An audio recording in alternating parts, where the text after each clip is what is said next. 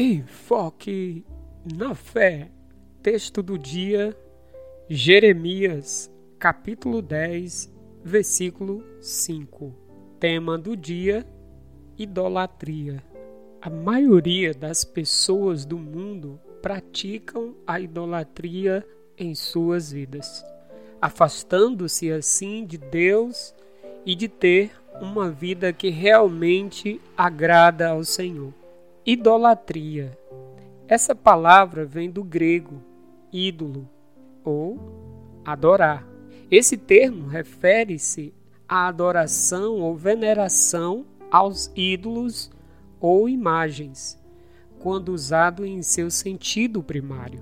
Porém, em um sentido mais lato, pode indicar veneração ou adoração a qualquer objeto, pessoa, instituição, ambição e etc. Que tome o lugar de Deus ou que lhe diminua a honra que lhe é devida.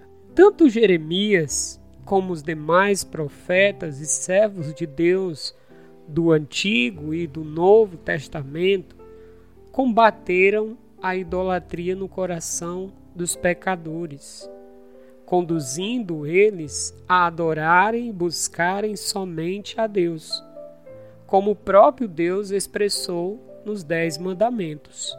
Levítico 26 e 1 nos diz: Não façam ídolos, nem imagens, nem colunas sagradas para vocês, e não coloquem nenhuma pedra esculpida em sua terra para curvar-se diante dela eu sou o Senhor, o Deus de vocês.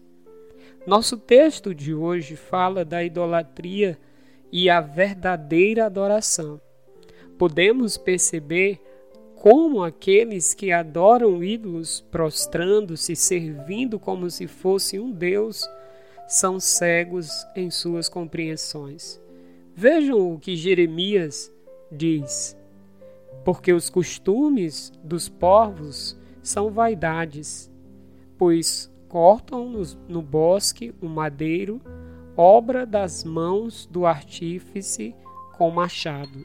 Jeremias 10 e 3. Muitos que vivem na idolatria seguem costumes dos seus pais, os quais aprenderam com os seus pais. E assim a idolatria vai passando de geração em geração.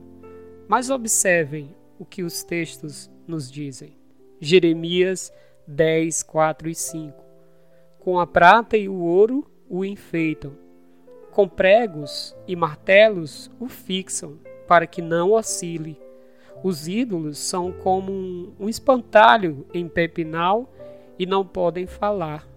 Necessitam de quem os leve, porque não podem andar nem não tenhais receio deles, pois não podem fazer o mal e não estar neles o fazer o bem. Você percebe? Prata, ouro, enfeites, pregos para segurar e fixar os ídolos, pois não há como ele por si por si só ficar em pé quanta falta de atenção e compreensão, conduzindo assim o povo a viver cegamente um vazio em suas vidas, pois eles, os ídolos, não podem fazer nada. Porém, o Deus verdadeiro, esse sim, deve ser adorado de todo o coração. O Deus vivo, vejam. Mas o Senhor é o verdadeiro Deus. Ele é o Deus vivo e o Rei eterno. Do seu furor treme a terra, e as nações não podem suportar a sua indignação. Jeremias 10 e 10. Atente para a verdade manifestada nesse verso. O Senhor é o verdadeiro Deus, os outros são falsos conduz os povos a viverem uma falsa vida com Deus. Mas também o texto nos diz que Deus é santo, justo e vivo. Por isso, Ele, somente Ele deve ser adorado, buscado e servido com vidas santas. Quero te dar um conselho que creio que vem de Deus. Abandonem os ídolos, sirvam somente a Deus.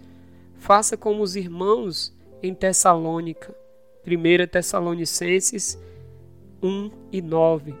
Pois eles mesmos, no tocante a nós, proclamam que repercussão teve o nosso ingresso no vosso meio, e como, deixando os ídolos, vos convertestes a Deus para servirdes o Deus vivo e verdadeiro. Que Deus nos dê a graça de abandonar a idolatria e adorar somente o Deus verdadeiro, servir o Deus vivo e assim ter uma vida verdadeira com Deus. Que Deus nos dê a graça de poder continuar lendo as Escrituras e assim poder tirar ricas lições para as nossas vidas. Que Deus te abençoe e te conceda a graça de adorar somente a Deus.